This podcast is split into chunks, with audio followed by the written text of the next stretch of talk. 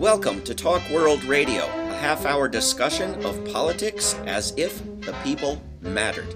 I'm David Swanson.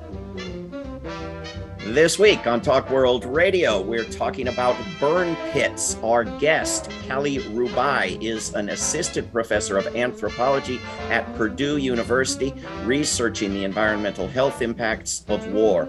She did research among farmers in Anbar, Iraq in 2014 and 2015, documenting the environmental effects of the 2003 U.S. occupation. She is currently in Fallujah, Iraq, conducting research on the epidemic of birth defects in that region. Kelly Rubaii, welcome to Talk World Radio. Thank you for having me.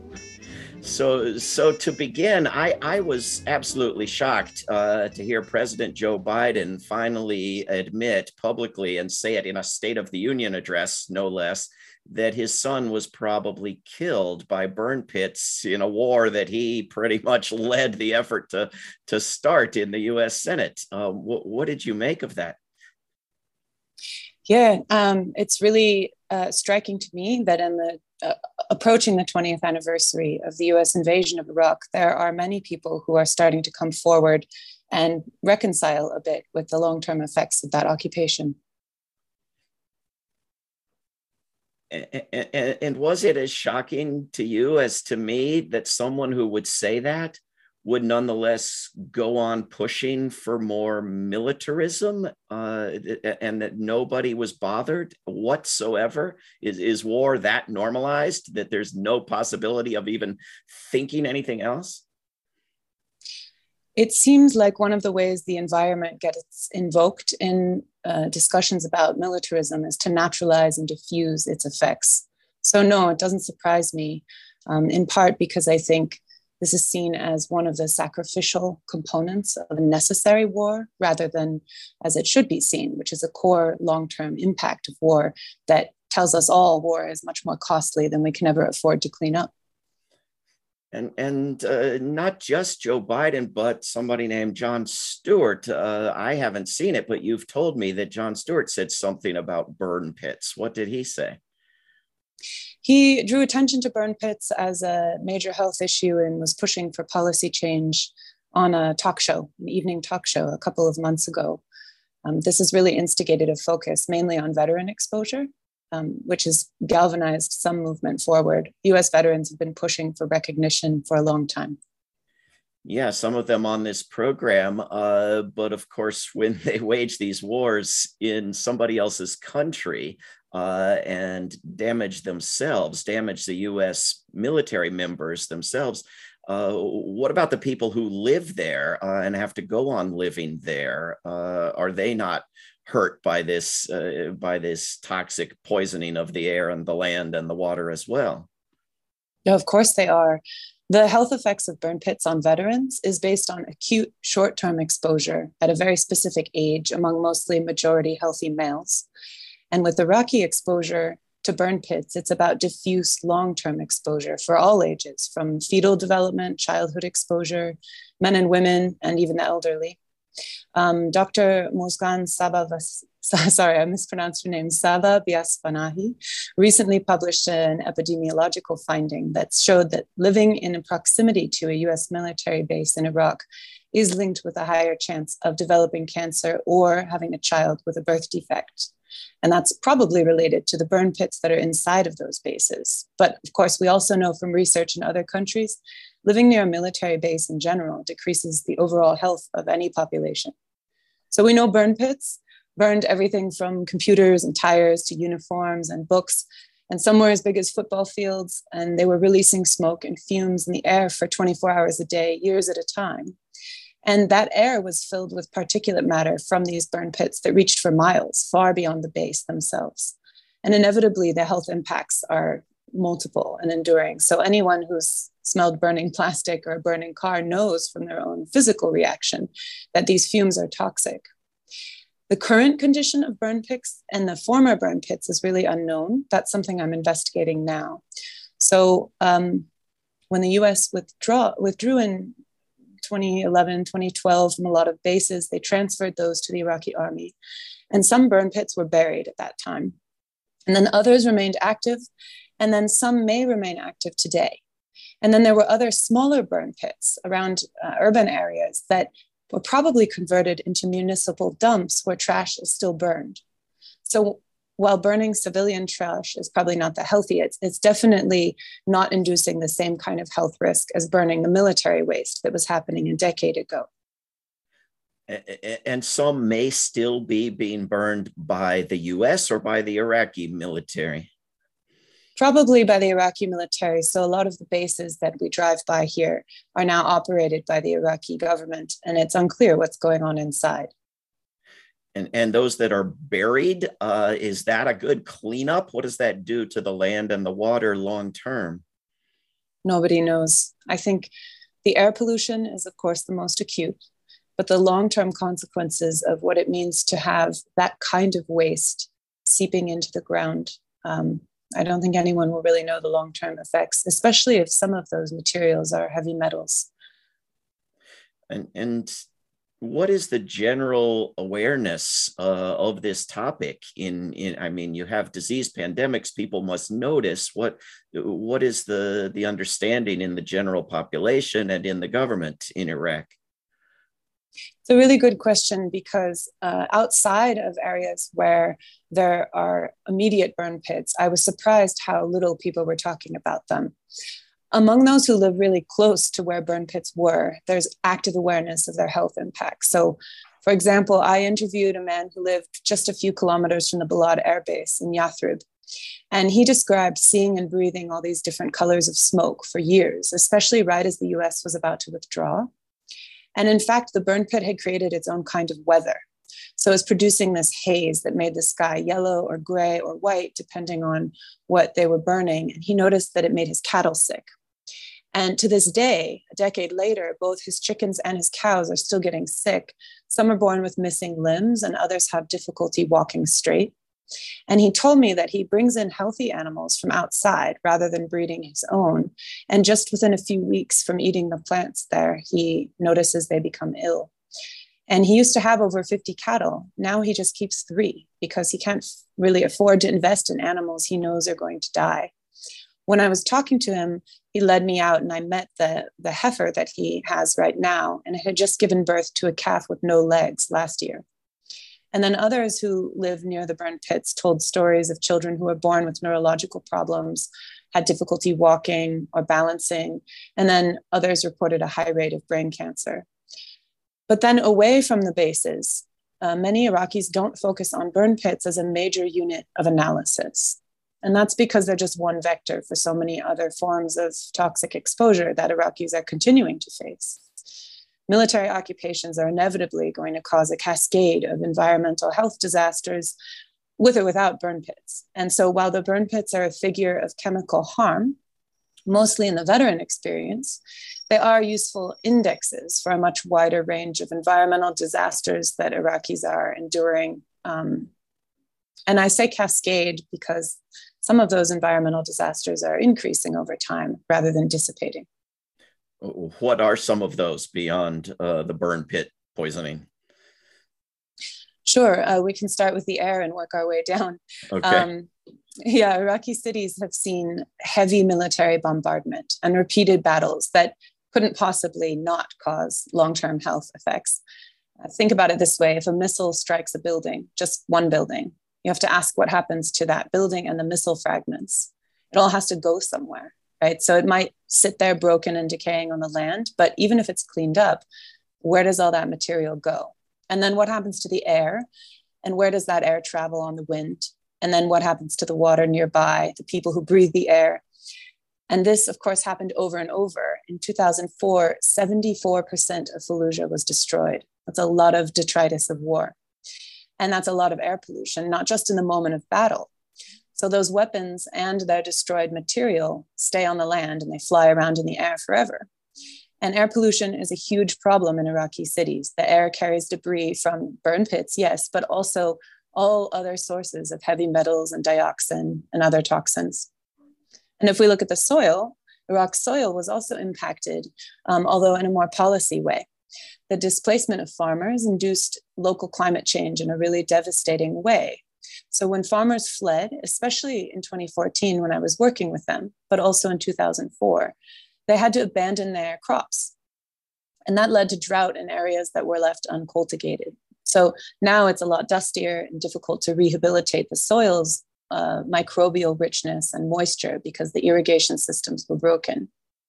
And then at the same time, government subsidies for farmers have disappeared, and that minimizes the economic support that farmers have to grow their crops. So this has completely changed the landscape in a way that may or may not have been anticipated, but it did restructure the ecology of Iraq.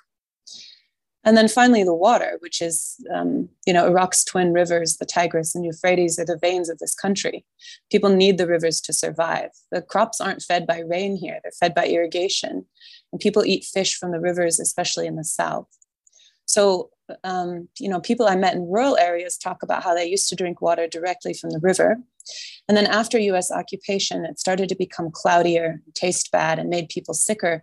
So now they use a filtration system. The fish are less healthy.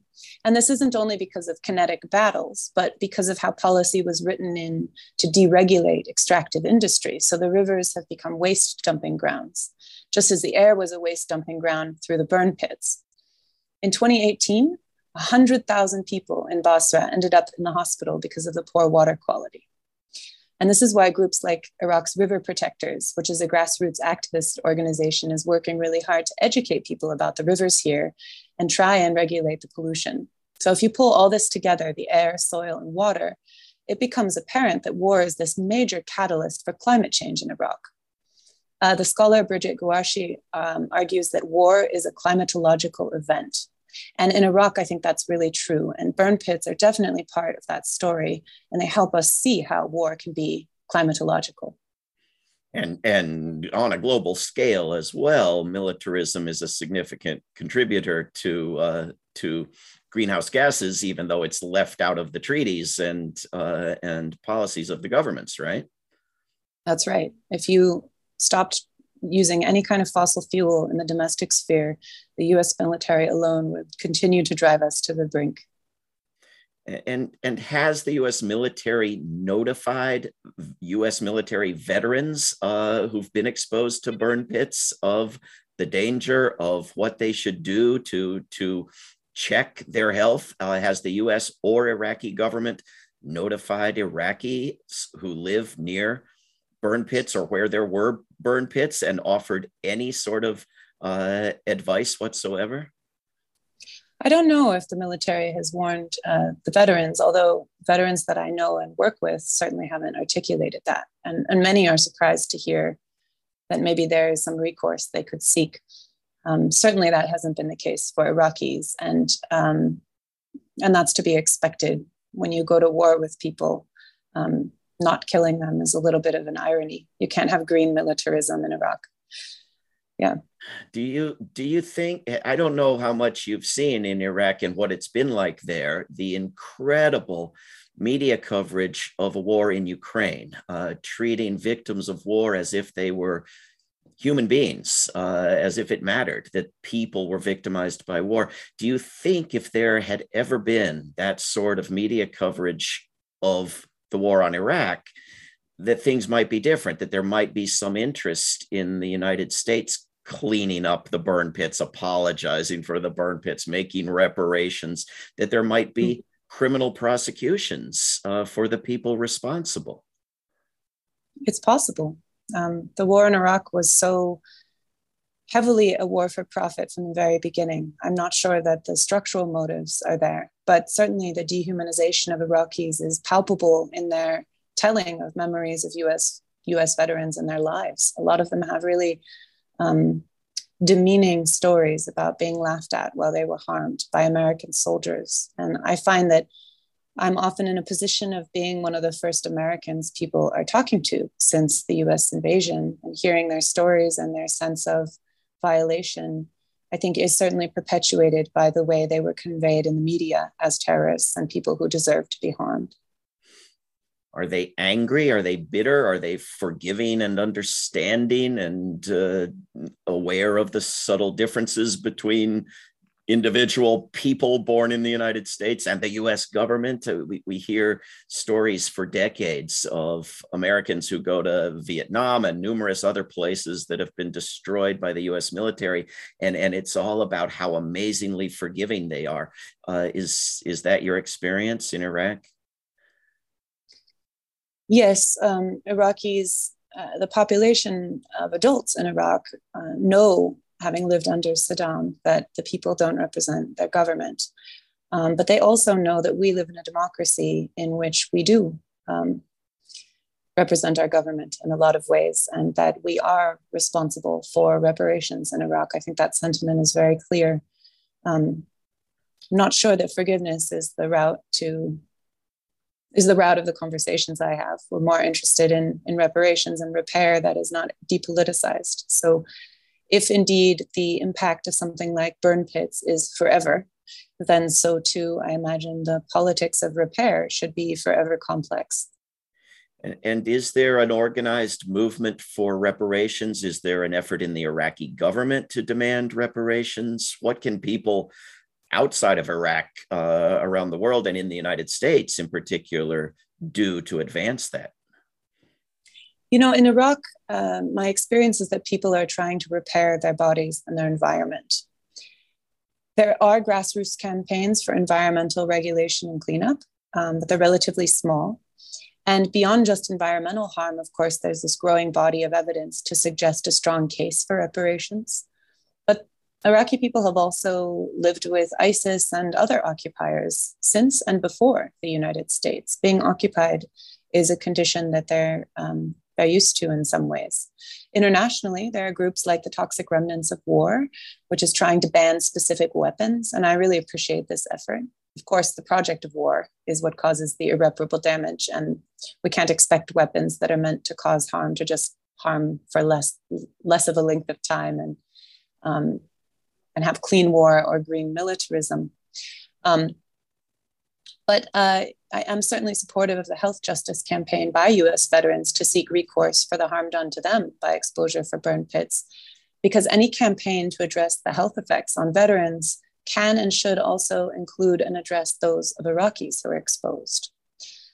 Um, I also run a nonprofit organization, the Islah Reparations Project, which is for people who are seeking to give reparations to people that they feel they're complicit in harming. And that's generated some grassroots movements, but I don't see a major campaign right now.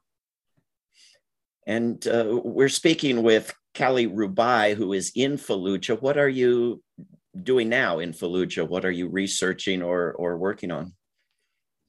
Sure. My current research is on the incidence of birth defects, uh, mostly in Fallujah, which is the one of the major concerns among families here in Anbar province. Iraqis are facing an increased rate of cancers and miscarriages and birth defects, and Fallujah has been described as the city with the highest rate of birth defects.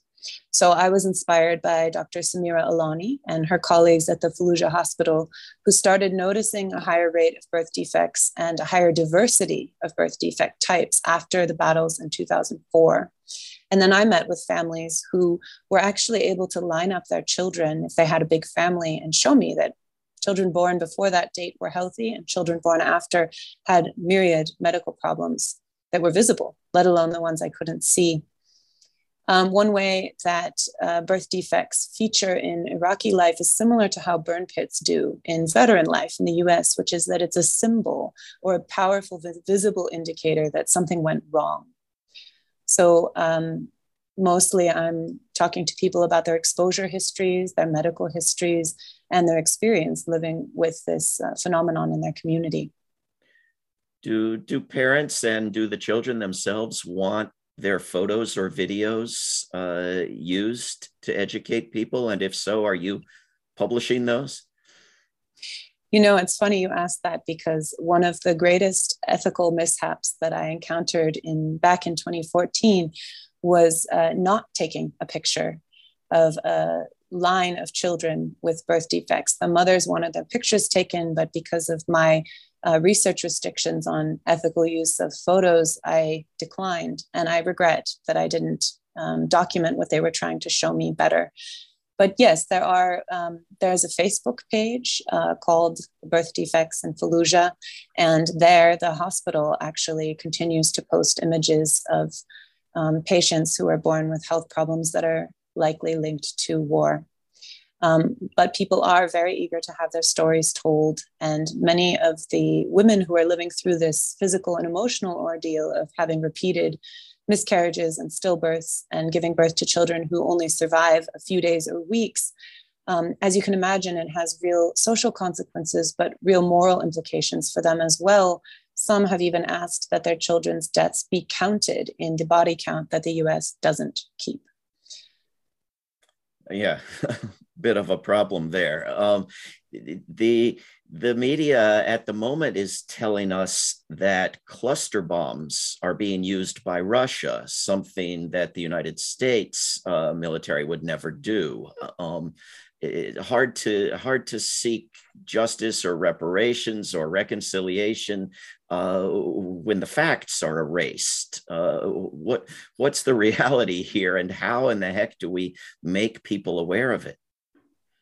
Yeah, it's such a great question. Um, there are a couple factors that are limiting research on public health in Iraq, and um, I really think that trying to, you know, journalists and researchers and scholars and activists and, and photojournalists are all doing their best to to document what's happening. But of course, as with any major environmental disaster, which is what war is in Iraq, the longer you wait, the more factors come in and, and make it really difficult to prove causation.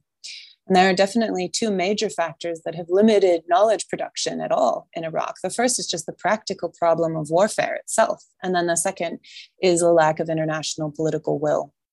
So the pragmatic boundaries are just that um, it's hard to maintain continuity of research and documentation because knowledge producing people, like people keeping records, and knowledge producing institutions like hospitals or academic institutions, um, have been repeatedly destroyed by war. So, for example, the Fallujah Women and Children's Hospital, which has been meticulously documenting the incidence of birth defects since the early 2000s, thanks to these incredible efforts by Dr. Alaani, during ISIS occupation and the Iraqi government bombing, all the records before 2017 were destroyed.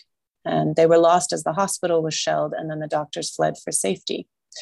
This is devastating not only because it produces the kind of epistemic violence occludes people's truth and adds to plausible deniability. Um, but it also just makes it very difficult to continue doing research when you've, you know, these are doctors who've done a lot of work and then all of their work is destroyed. And that's in addition to the fact that it's just difficult to actually do research when there are so many more immediate health concerns like your physical safety. And then, of course, internationally, there's just incredibly limited political will in centering Iraqi people. And that's evidenced, I think, by the way that the burn pit story has centered Americans and research focused on their health concerns. So, of course, there have been excellent epidemiological studies on the long term effects of war. And we know that the rate of cancer in Iraq is higher. Uh, the World Health Organization a decade ago released, oh, sorry, my power went up.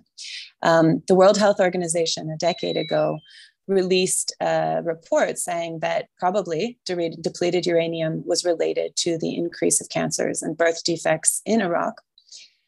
DU is a great example as uh, a measure of harm because it's isolated to a war context. And for that reason, it's easier to understand how military activity is linked to cancer if you have a culprit like that, just one toxin.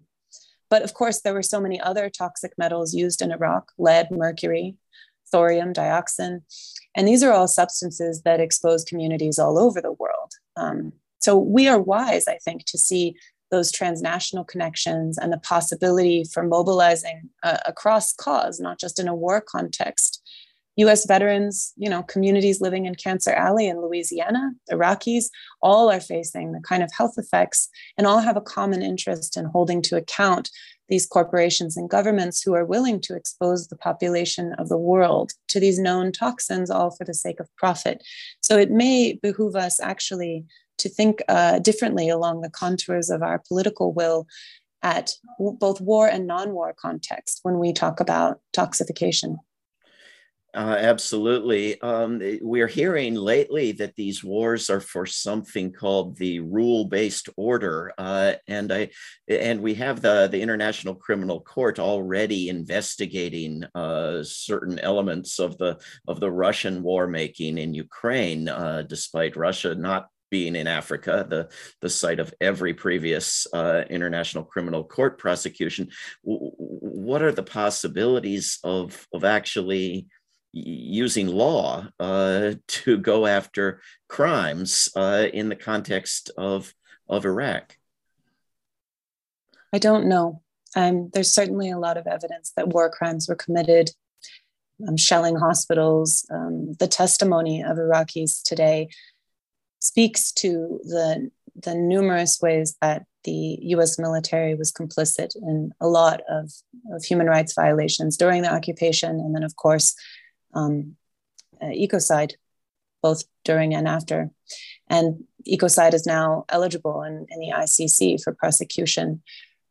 I am eager to see what is mobilized by the international community in the 20th anniversary, which is coming up, which, the, sorry, the 20th anniversary of the 2003 occupation of Iraq will be coming up next year. And I imagine that we'll see lots of mobilization around this topic. I don't know whether it will see uh, see its day in court. We've, uh, Kelly Rubaii, we've got about two minutes left. There are still US troops in Baghdad, right? That the troops have not completely left or, or ended this war yet, have they? There are some, um, but I think what remains more powerful or more palpable in the lives of Iraqis is both the chemical saturation of war from even in the 90s, right? There are still tanks here from the 90s that have remained. And so long after human beings have left, the material architecture and the material objects of war will continue to haunt Iraq's landscape and influence people's survivability and health. Um, so, yes, there may be US soldiers here, but the model of militarism that we have left behind in training other forces to take our place has certainly not left, and I don't see it leaving anytime soon with uh, just a few seconds left, what can people do to help uh, spread the word, make others aware, uh, ad- advance the, the cause of, of at least learning what's happened in Iraq? That's a great question. Um, the Iraq Archive Project will have a website coming up soon. You can hear Iraqi stories. I think that finding your nearest Iraqi neighbor, and everybody has one because we've all been uh, displaced at various stages of the diaspora, and really staying active in preventing the next war.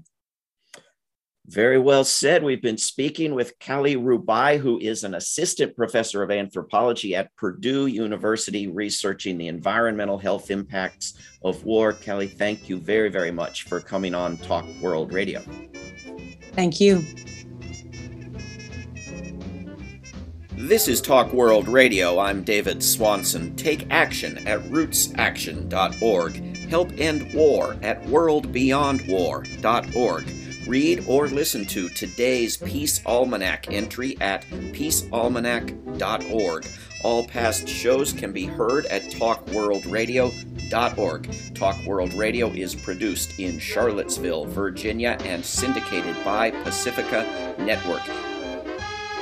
There is no way to peace.